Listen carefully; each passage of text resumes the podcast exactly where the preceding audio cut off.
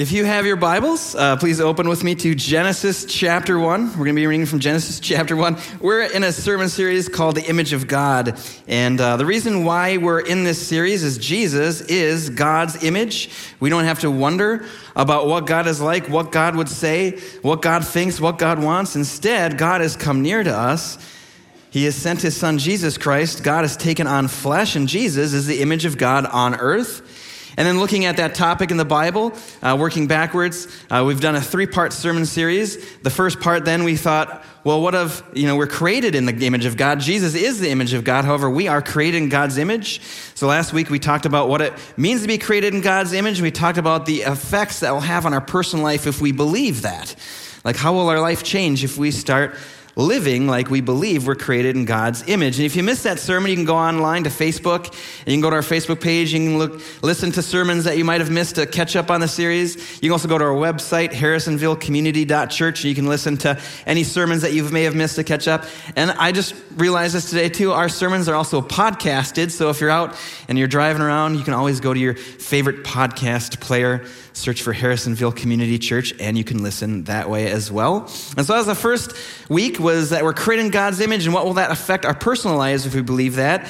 And now, this week, we're going to talk about gender in God's image, because as we read God's word, it means more to bear God's image than just our gender, but it's certainly not less.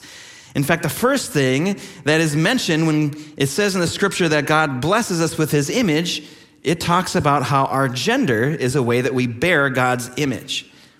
So we're going to be talking about that as, as we begin reading from Genesis as you turn there.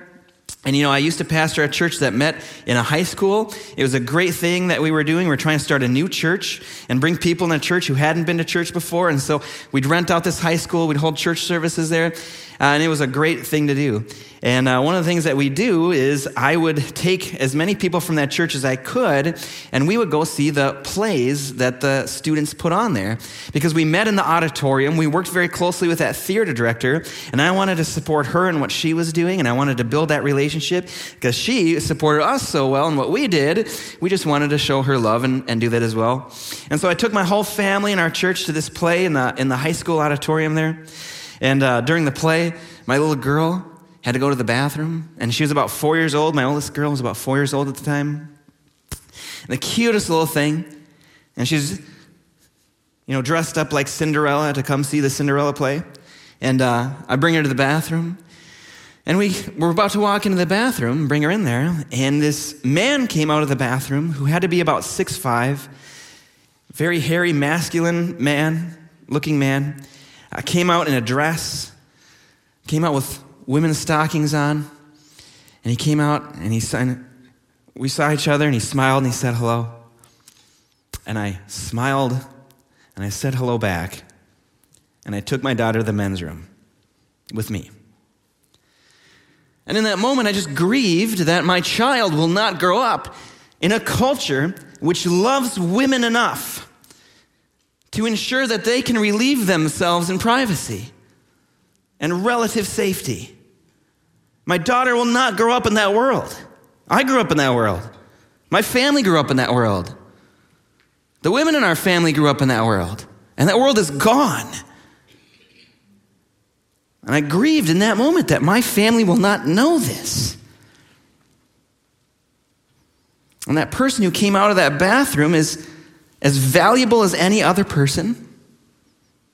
They are loved by God just like any other person, but they should not have been there. And today we're going to talk about gender. What does the Bible say about gender? Because our culture is saying one thing that for anybody who's noticing, it's completely off. It's completely illogical. It's irreligious. It's ungodly. It's unscientific. And we're trying to figure out why our culture's saying this to anybody who has eyes to see and ears to hear. And we're going to read the Word of God. What does God say about this? And it's so important to talk about this stuff in church because you need to talk about it, even if it's basic stuff. You know, you wouldn't need to talk about how the sky is blue unless everyone in your culture is saying the sky is green.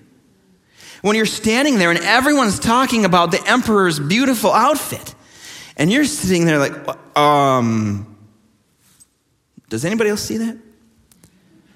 Like, we have to talk about it. We got to talk about this for a variety of reasons. One is God's word. Two, we're going out there and we're saying, what is our culture doing? What does God's word say?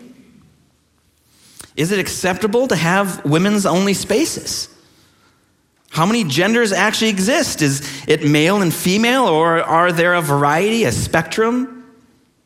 And what wisdom does God's word have to guide us in a culture that seems to be looking to redefine all words and boundaries?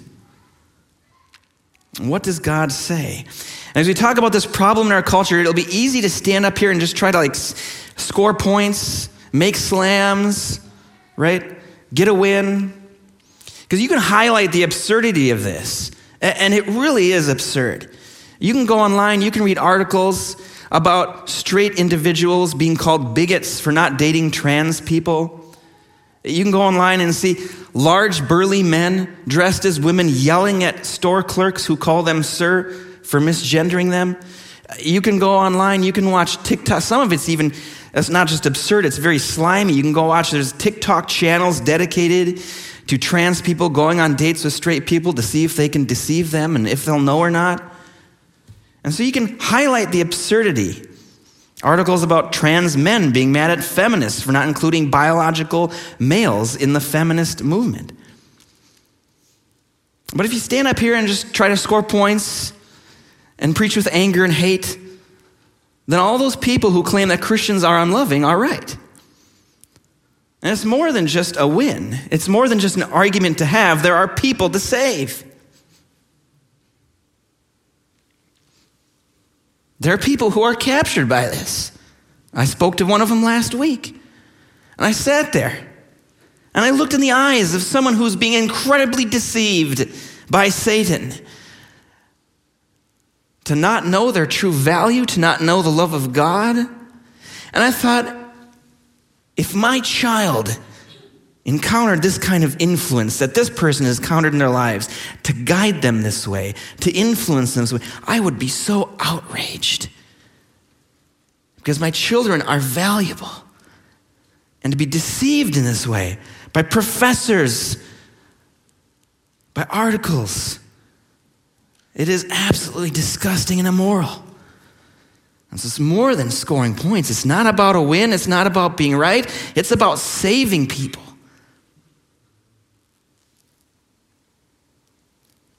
And we shouldn't dismiss this issue, even though it might seem illogical, it might seem absurd. It's not to be dismissed. And we know that. That's why we talk about it a lot. Because we see what's happening in our culture. We see our culture's not dismissing this. We see it's not going away, it's gaining ground, it's gaining traction. That's sad stuff. And our culture needs our prayer because our culture doesn't love people anymore. We have a pandemic of cowardice. And it's being seen in every area of our culture, including this, where people will not tell other people the truth and what is best for fear of being called names. I saw an article online about a young man who was desired to be a female, got the surgeries, got the hormones, and killed himself shortly after because he was lied to. Nobody told him that real men want real women. Nobody told him that. They said, You're so stunning and brave. And they misled him, they misguided them like cowards. It's not to be dismissed because there's real people to be saved. It's not to be dismissed because it's not going away. And it's not to be dismissed because we will encounter it. We'll encounter it in our jobs. In California, it's now illegal in senior care facilities to misgender one of the people there. So if you work there and you walk in and one day one of the people decides they're the opposite sex and you call her sir or ma'am or Whatever you called them last week and they've changed, you have now broken the law. It's not to be dismissed because it's going to affect our jobs, it's going to affect the way we encounter other people, and it's going to affect the people we know and love. It's going to affect the church. The last church I worked in, the guitar player on the worship team showed up one day in a dress and said, I am now a woman. And we had to have that conversation with him. It's going to affect the people we know, it's going to affect the people we love, it's going to affect our church. We have to be prepared for the day, and one day there's someone who wants to come in and use the opposite sex bathroom. We have to start preparing for that, praying for that, training our ushers for it. In this building, we follow the Lord. We bear God's image. Here's what that looks like. Here's what that means. So it's time to talk about it. It's time to talk about God's word. It's time to talk about God's word because evil recruits. One of the most disturbing places to go is the children's section in the library in 2021. I bring my kids there on a weekly basis. I don't let them pick out the books. I read the books beforehand. The percentage of books spewing nonsense is gaining an incredible rate. Here's one that I saw about a little boy who wants to wear a dress, and what's wrong with that? I'll tell you what's wrong with that. We're going to talk about what's wrong with that today. But evil recruits. And in a lot of people I've talked to, I don't know their hearts, but I have a feeling I have a suspicion that as you go through school, all of these young people, they want an identity. Do I fit here? Do I fit there? And everybody wants to be loved. Everyone wants to be chosen. And a lot of these people, they look at the other boys and they see them being chosen by the girls. And they say, I'm not as fast. I'm not as strong. I'm not as smart. Is someone going to choose me? And the girls, they look at the other girls who are being chosen. They say, I'm not as pretty, not as funny. Is anybody going to choose me? Am I going to be chosen in this game? And they say, maybe there's another game I can play. And they look to this. Evil recruits and people of low self esteem are usually the ones recruited. And those people need to be protected. They need to be encouraged with the truth rather than misled and misguided with a lie. And what does the Bible say? Looking in Genesis chapter 1, verse 27, it says, So God created man in his own image. In the image of God, he created him. Male and female, he created them. And so bearing God's image is more than our gender, but it isn't less. What does it mean to be created in his image? Well, being created in his image is that we are male and we are female. And how does that work? Well, last week we talked about what it means to bear the image of God. If you think of God's physical characteristics, He's omnipresent, He's omnipotent. I'm not everywhere, I'm not all powerful. If I bear God's image, is physical, it's not His physical traits that I bear, but it's a mirror that I am. And God has given me the ability to mirror and teach people other things about God.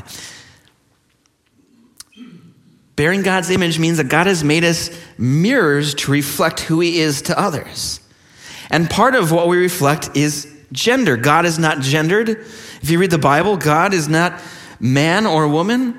He's always referred to as father, so we never refer to him as mother in the scriptures to follow the example of Jesus himself and then all of his followers and all of the people who came before him.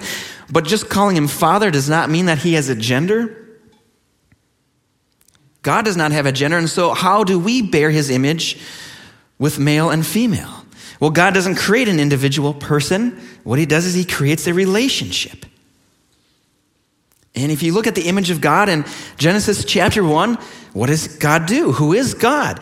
He is the creator of all things. He creates the sun, the moon, the stars, all of the things in the heavens. He creates the birds in the heavens. He creates the land. He creates the water. He creates all the things on the earth. He creates the heaven, the earth, all of the things. And then the creator turns and he creates a relationship and he takes this relationship between a man and a woman and he blesses it with his image and says, Be fruitful and multiply. And if you love things, if you love people, then you'll love the relationship that God created because all people come from that relationship. There's something special about the relationship between a man and a woman, which is unlike any other. It bears the image of God, and that's just not a religious saying. We can look and we can see that is true because that relationship can do what no other relationship can do, which is create new people. What a blessing. God has the image of the Creator, and He takes this image of the Creator and gives it to the man and the woman. If you love God, you'll love the relationship He created. If you love people, you'll love the relationship He created.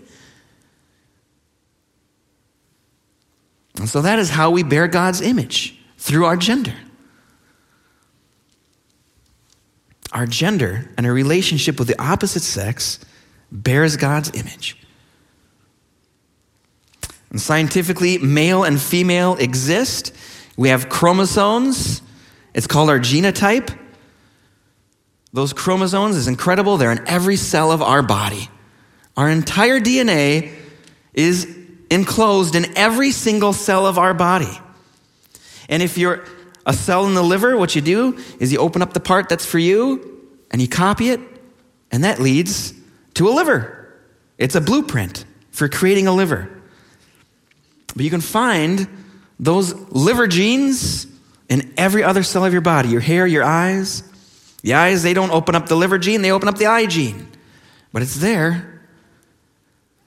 And our chromosomes determine our sex, determine our gender. Our chromosomes are either XY, you get an X from your mother, you get a Y from your father, and you turn out to be a man. And that is your genotype.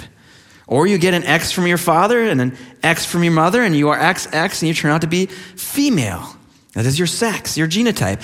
And then what happens is that those proteins take those chromosomes, they develop as you develop as a child, they develop male or female characteristics, which is called your phenotype. And men have the XY gene, women have the XX gene, and there is no third sex. That is it. Now, if you read articles, it's just fascinating. The media is deceptive, manipulative. A study on the media is one of the most interesting things you can do to talk about human behavior and how we try to influence other people. And as this movement has gained steam, you will read articles about other sexes that exist. And they'll say, not everybody is XX and not everybody is XY. And they'll have articles which will inflate the number of people who are not XX and not XY to try to prove this point. And don't be fooled by the articles. Some of them I've seen suggest that up to 2% of all people are intersex which means that something went wrong in development. When dad was giving you a chromosome and mom was giving you a chromosome, something went wrong. You got more than you should have, you got less than you should have. Sometimes you get an extra X chromosome and you're XXY. That leads to a bit of a mix. Sometimes you get another X chromosome, you were XXX. But don't be deceived, the number of people who are intersex is incredibly small. Even though people who are pushing this agenda would like to inflate it and make it large, it's about one in a thousand people that are born who have, it's a difficult thing to determine from their phenotype whether they're a male or female. What happens in these situations is a lot of times the genotype gets an extra gene, but the phenotype is still clearly male or female. Only about one in a thousand have difficulty, and I, I, we want to be sensitive to those people. It's a difficult situation. The fact that they're being used for a political agenda is not respectful or loving to them. What's happening is people who are XX and XY want to say, no, I'm the other one. There's no controversy here with people who are XXY and XXX trying to figure out things out. A controversy here is with people who are male or female saying that they want to change. And we were meant to be male or female, but things go wrong just like we were meant to have eyesight, but things go wrong. Just like we were meant to have a fully formed lip and palate, things go wrong. Cleft lip and cleft palate is something that is just slightly less common than a real, true intersex person. And yet, nobody is out there saying that we should embrace not having lips or not having palates. My nephew was born without a palate. The poor kid, he couldn't feed a little baby, is the saddest thing ever. He's constantly choking, spitting up his milk coming through his nose. He's not experiencing life the way God intended it. And that is not cruel to say that. That is the harsh reality of the situation. And how can we fix it so that he can experience things the way God intended? And those who are intersex, they are not experiencing things the way God intended. And that is not cruel to say that.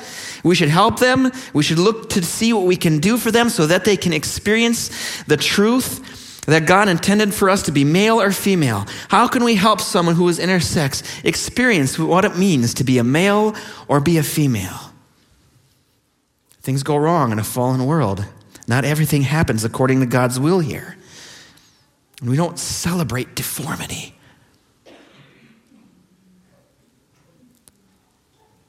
Something that God never intended. God desires people to experience wholeness. But many people, through no fault of their own, have come in contact with a sinful, imperfect world and been left short of what God intended. And God intended was for us to be male and female. And you could look at science to tell us that there are two sexes it's XX or XY.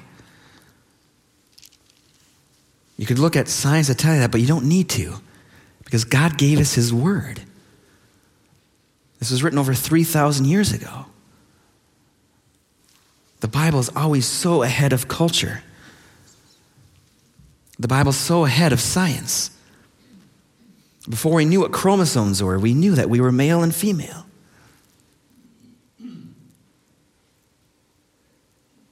And don't let people confuse you. God created us male and female. That's what He intended. A few last week, we talked about how Satan does not want us to know our true value. And that's why he tries to attack us in the ways that are most important to God.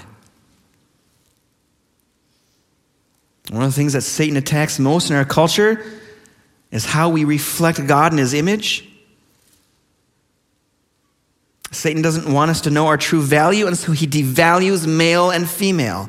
He devalues masculinity and femininity first. Our culture is taking a great push for women to become men. I think that's horrible and disrespectful. If you notice, when women entered the workplace, men didn't start wearing skirts, women wore pants. They needed to start acting more masculine.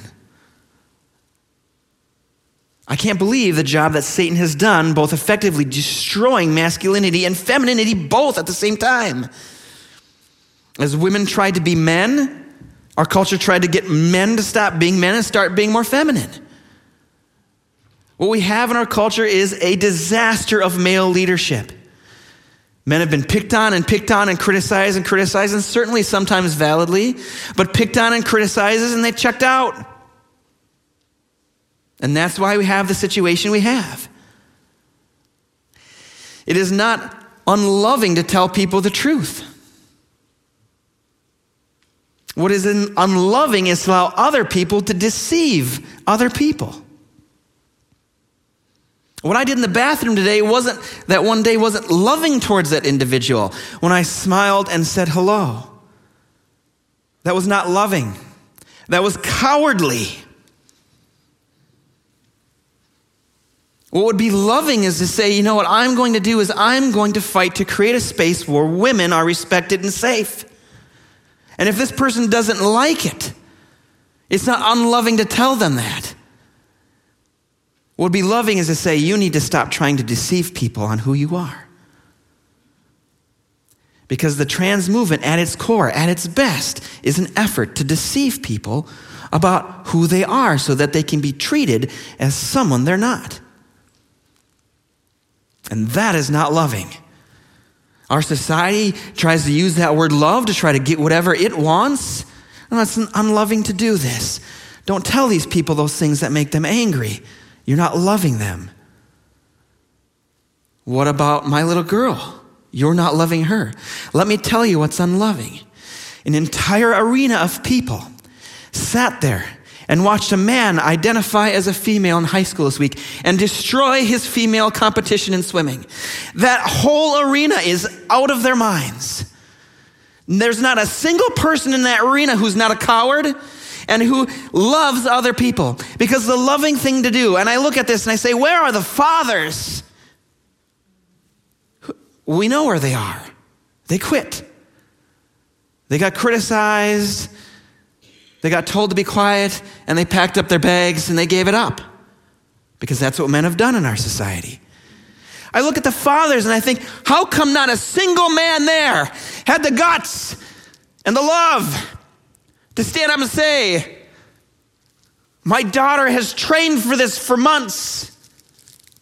You will not cheat and identify as something you're not to defeat her in the sport that she's put so much effort into. And our culture is so nuts that if the women stand up and say, I don't like this, they are called bigoted, they are shamed, and they are told to be quiet. I don't care how many people call me a name. I don't care how many people call me a name. I follow God. I follow the Lord. Said that we're created male and female. And I'm not hurting people by telling that, them that. I'm helping them. They may not like it, but I'm helping them. I had a conversation with someone just the other week. They came up, and it's like they get a script. You know, the church, we got to do better, gang. We got to do better. We used to go to church for hours on a Sunday. We'd have Sunday school, we'd have the service, we'd come back in the evening, we'd study, we'd read God's word, we'd find out what we believe, we'd be able to say to other people. Life is complex. We have to know God's word. God's word is complex, and we can't know it through a 30 minute sermon. The church has basically given up talking about everything other than the basic seven things of finances, parenting, salvation. Read your Bible. We're never going to influence our world that way. We've got to know our script. They do. Satan's great at simplifying things and getting it down so his followers know their scripts. And I talk to people, and it's like, I'm like, where do you get this script? Is there a website you go to? Because you all say the same thing. And this person came up to me, and they start the script off by being the victim. You victimized me by telling me this. By saying these words, that there are men and there are women, you've hurt me. And I said, I have not hurt you. I said, I've helped you. God's word is helpful, it delivers us. I said, You don't have to change your body to be happy with who you are. Instead, God's word lets us know that you can be happy with who you are because God made you that way. You don't have to change your body to love yourself, you can love your body.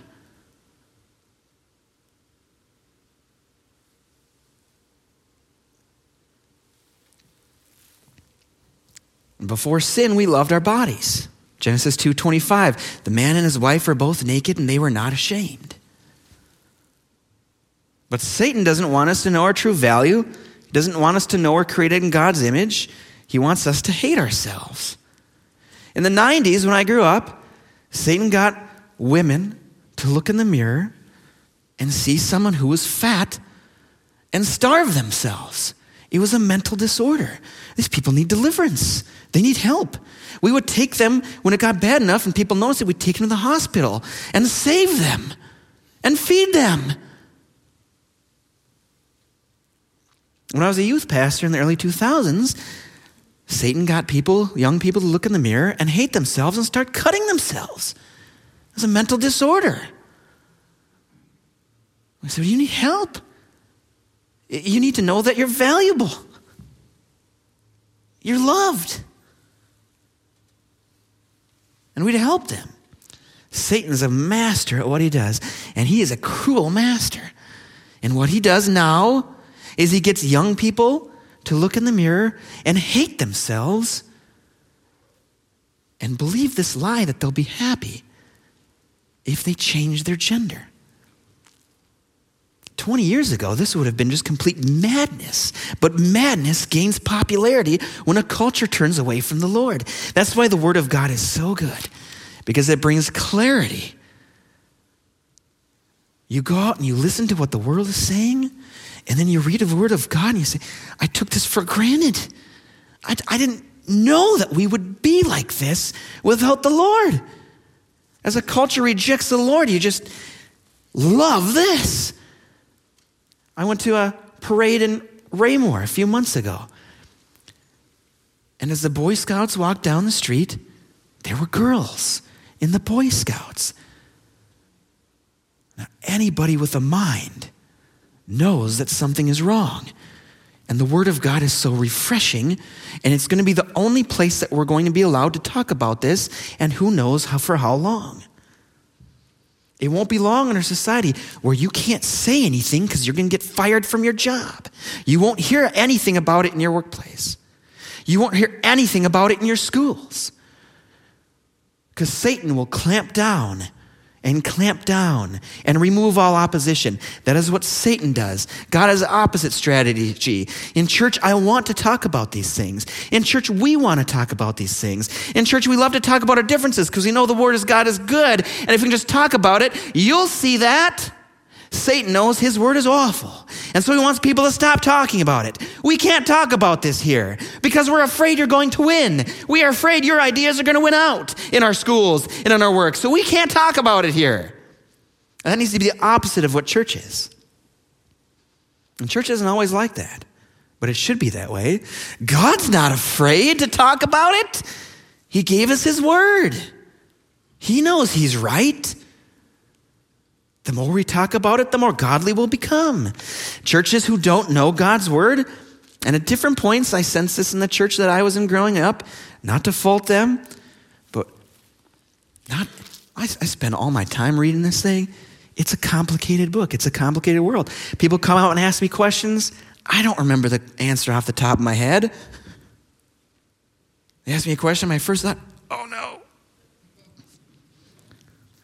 And sometimes I've given answers myself where it's like, I don't want to talk about this because I don't remember. But churches need to have trust in God's word. And as people ask questions, if you have questions, let's talk about those questions. Let's seek God's word and his answer for those questions. Because of the influence of Jesus Christ in your life, you will go to people who are different than you, and you will love them. The Bible says, Love others as yourselves, even love your enemies. You love people who are different than you. I love talking to people who are different than me. Satan does not do that. Satan, and when you are inspired by Satan, you won't want to talk to people who are different than you. You'll be threatened by them.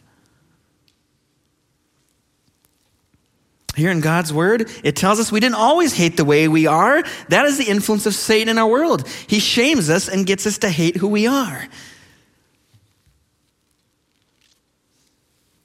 I was at a uh, soccer game. My kids are playing soccer, and uh, we've never talked about it, right? Because we're teaching them God's word first. I don't have time to go into all of these other things. But I've noticed from the time they were little, I've got to teach them God's word. So I talk about it this way. I say, sweetheart, one day you'll grow up to my little girl and you'll marry a boy just like daddy. And you'll be a mama just like mama. And you'll have kids just like she does. And to my boys, I say, one day you'll grow up and you'll marry a mom, a woman just like mama. And you'll be a father just like me. Because I guess they need to know that. I wouldn't have thought that, but it looks like we need to train our children in this area. We thought it was obvious. I guess it's not. My kids, we've never talked about it, but we go out and we're on a soccer team, and they walk out, they play, and immediately the first thing they do, the first water break, they both come back to me and say, Why is that boy dressed like a girl? And I just told them the truth. I said, Well, he's confused, and he doesn't have parents who know. He doesn't have parents who know God's word to guide them. The Bible's not silent on this issue. The idea of trying to pass yourself off as something you're not is as old as time. And people have this desire, this sinful desire. People have all sorts of sinful desires. It's not cruel to say that, it's the truth. People have sinful selfish desires. They have sinful alcoholic desires. They have sinful theft desires. I've got all of those. They have sinful desires. Now, some of them I have, some of them I don't. We all have different struggles. And I wouldn't wish to struggle on my worst enemy. I wouldn't to have this struggle. It'd be a difficult thing to go through, but it's as old as time began. Deuteronomy 22 5 says, A woman shall not wear a man's garment, nor shall a man put on a woman's cloak, for whoever does these things is an abomination to the Lord our God. I read that as a kid. I, like, I didn't know. I was naive. Why does God care what we wear? Well, now I know.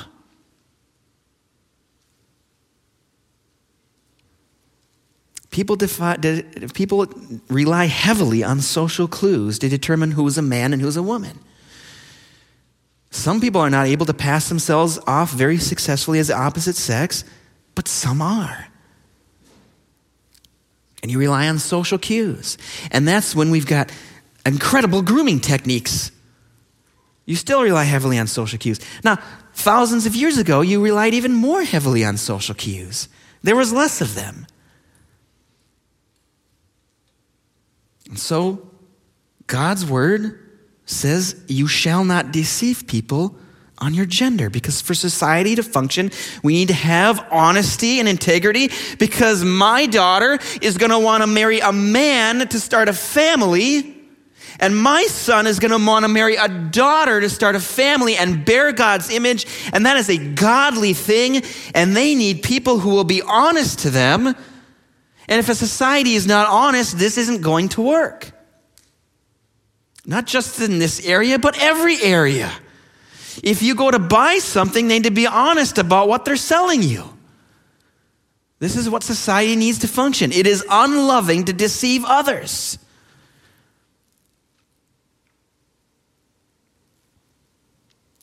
And God created that little boy on the soccer field and he loved him. And his mom doesn't know the truth. And so I went up to her and I was just talking with her. And I said, Oh, how are you doing? Great. Here's my kids. This is Isaiah and Gracie. And she goes, Oh, yeah, that's my child over there. And I didn't bring it up, she did. She goes, We're going to counseling. And I said, Well, what are they teaching you in counseling? And she said some sort of nondescript blah. I met a person the other day who was interested in hormone therapy, who was interested in this, and they said, I'm a very critical person. I've looked at the teaching of the church and they've changed God's word, blah, blah, blah. And I said, You should study more because you've been misled. The interesting thing is, people are willing to lie and take your money about anything. There are books now which say that the Bible supports this. It's incredible. All of that has come in the last eight years. To anyone else, I wouldn't have to explain that this is a recent phenomena of deceivers. But for people who have this desire, they want to be deceived. They want to follow it. And I looked in that person's eyes and said, I'm glad you're a critical thinking person. I want you to turn that critical thinking on the people you're listening to right now. What is their goal? What is their motivation? I just saw an article online about a man who killed himself. He had spent his whole life trying to look like a tiger, and people took his money, and they're happy to puff his face up with injections and tattoo his skin orange and put little studs in him, all to take his money. Those people are sick. That is sick. And I said, There are people who will do the same to you. They will give you the drugs, they want you to be a lifetime patient. Those people are sick. They'll make surgeries, they'll mutilate your body. Instead of teaching you to love your body, they will destroy it and take your money. You've got to think critically.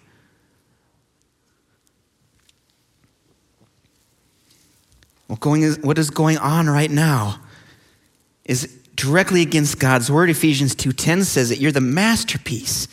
When God made his creation, you're the masterpiece of creation. It's not prideful to say that.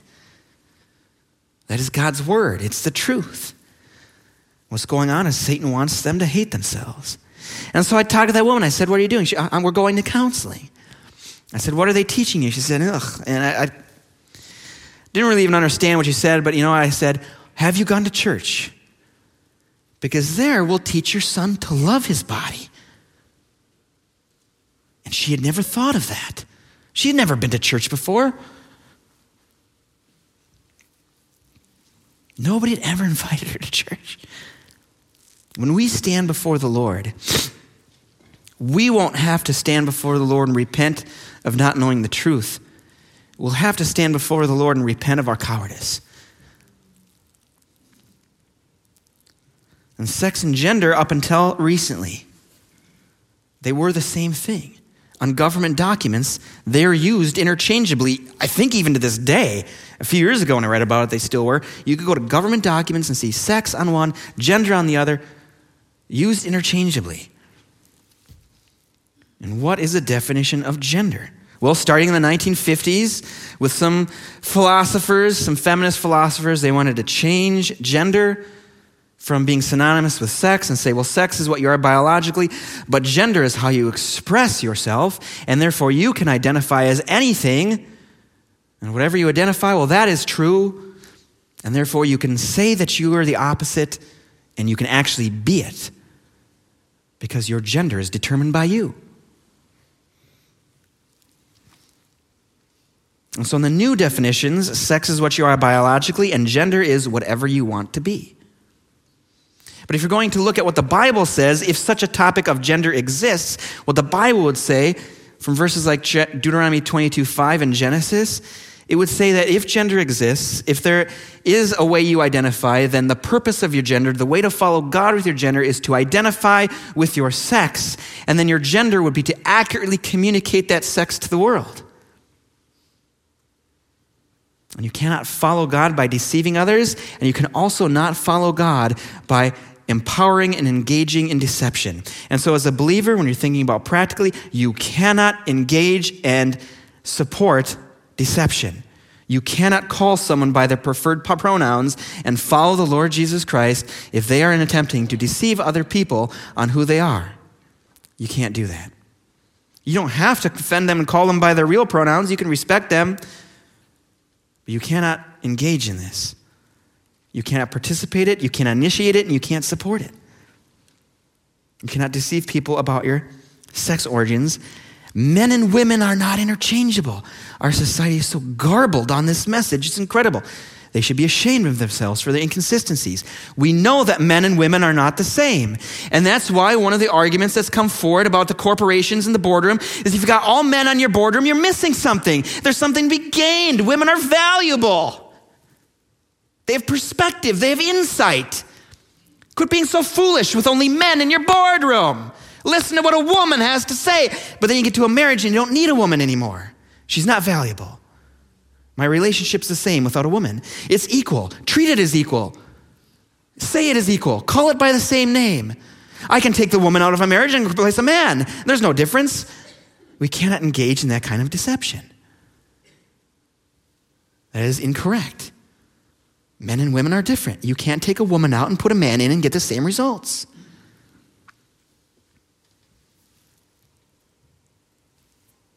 And the loving thing to do is to tell people the truth because we care for them.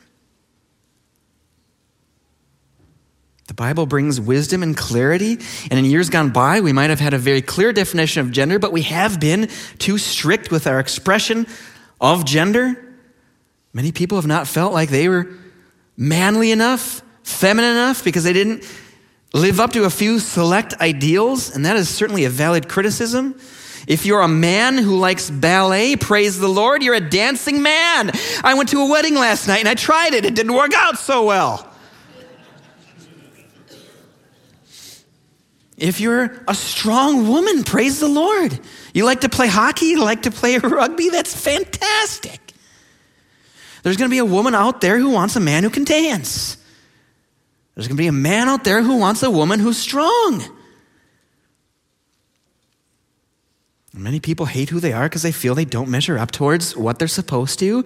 And the Bible is wise because it doesn't give hardly any restrictions on what it means to express our sex. Except one, we just got to accurately communicate it. You can be a dancing man.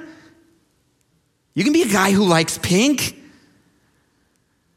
You can be a woman who fights in MMA. You can do these things and be a woman. And you can do these things and be a man. And there's someone out there for you. And as God looks down on these people He's created, these kids who wonder if they're masculine enough to be chosen, those boys, those women, who, girls who wonder if they're feminine enough to be chosen, God looks down and he sees all of them with love and delight. And he wants them to experience what's best.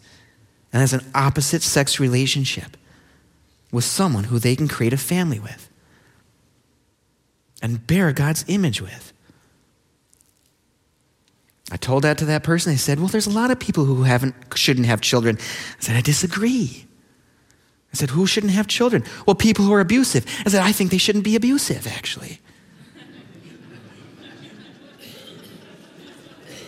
I think they should have children. Man, our world's messed up. You listen to the abortion arguments, they say, well, people can't provide for their children. And that's an argument for abortion in the United States. I'm like, Africa? You're going to tell the entire continent that they shouldn't procreate? because they don't have the same standard of living we do. So who should else shouldn't have children? Well, people who can't care for your children. Well, I think we should help them and uh, for create a society where they can flourish and provide. I don't think they should stop having children. I think we should start releasing restrictions on people so that they can provide for themselves. There are many reasons to not have children, but all of them is a reason to grieve if, if you weren't able to find a spouse who's a believer in Jesus Christ, that's a great reason to not have a child, and it's a reason to grieve. There weren't enough men following the Lord for all of the women believers. That's to grieve. I know a great lady right now who's not having children, making a great decision because she can't find a spouse. And I support her. We're all looking.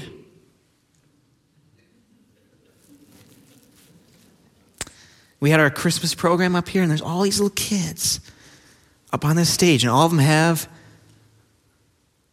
all of them have mommy's eyes and daddy's hair and nose and and I looked at that person as I'm having this conversation with them and I said, God loves you that much that He gave your body the ability to do this. What has God given your body? What organ has God given you that He doesn't want you to use? He wants you to cut out your liver, poke out your eyes. He gave you a womb because He loves you enough that He wants another one of you. He wants you to continue on. He wants your eyes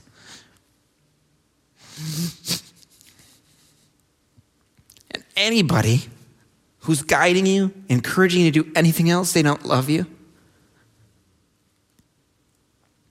They're deceiving you.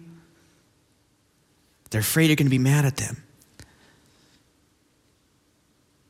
But anybody who is encouraging you to do anything other than have a child with someone of the opposite sex, where you can both partner in this, and have this experience is unloving. They don't want the best for you. Children are a blessing.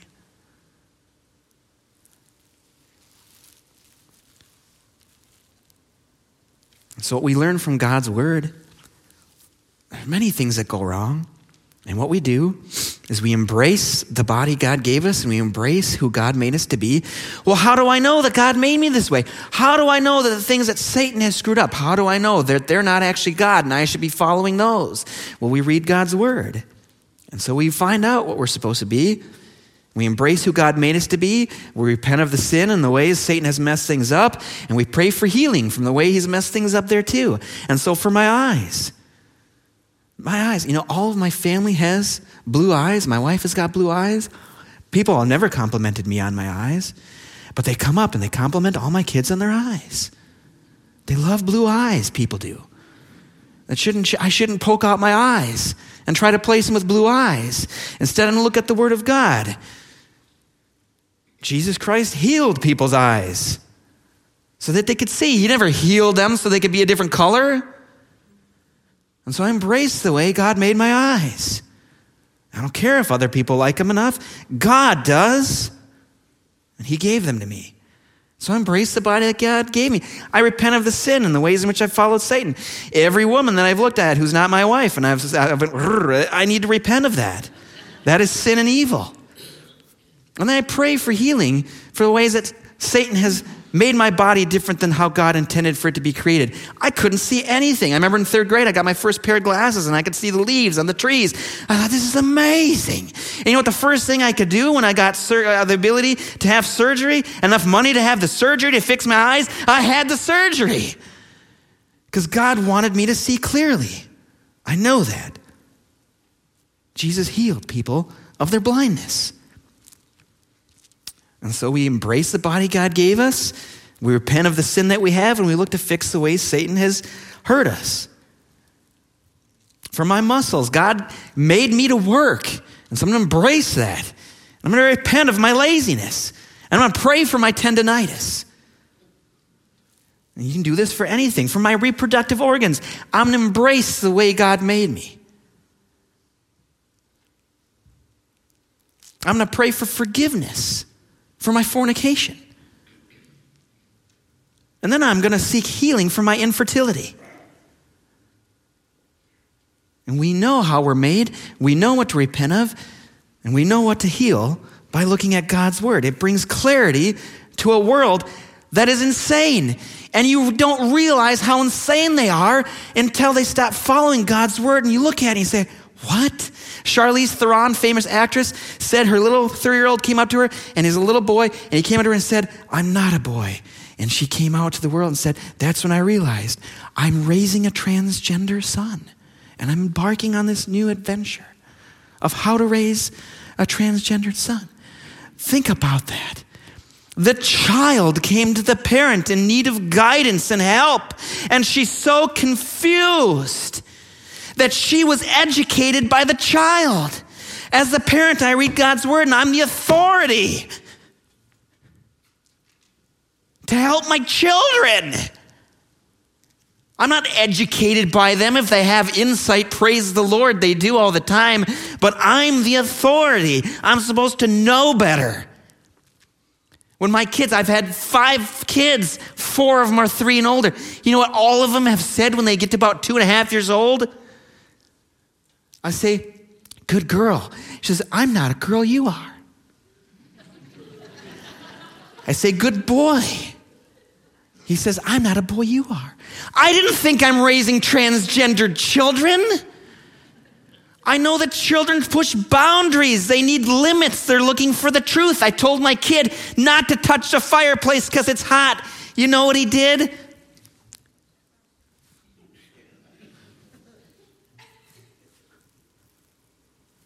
I didn't throw him in the fire.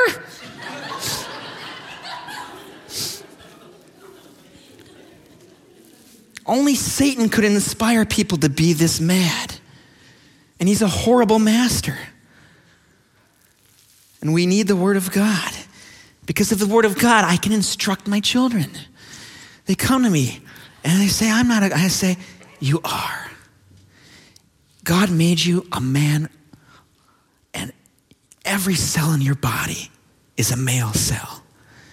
And I can look at your hair and I can tell if you're a boy or a girl. I can look at your foot and tell if you're a boy or a girl. God, God made you a man. He made every part of you a man. And now let me tell you the things that men can do that women can't. Uh, same thing with my daughters. He made you a woman. Every single part of you your toenails, your eyelashes. Now, let me tell you the things that women can do that men cannot do. Some of us will experience gender dysphoria. But if you're looking to apply this message to your life, ask yourself how has Satan gotten me to feel shame about an area of my life, an area of my body? In the pictures, all the ladies look like that. And so I've always hated this part of me. In, the 80s, the Marlboro man, he always looked like this. So I've always hated this part of me. For me, it's my height.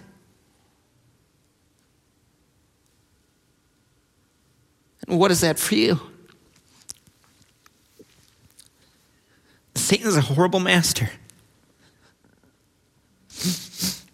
We need to be free. He's a wicked deceiver. And you can love how you are because God does. Let's pray.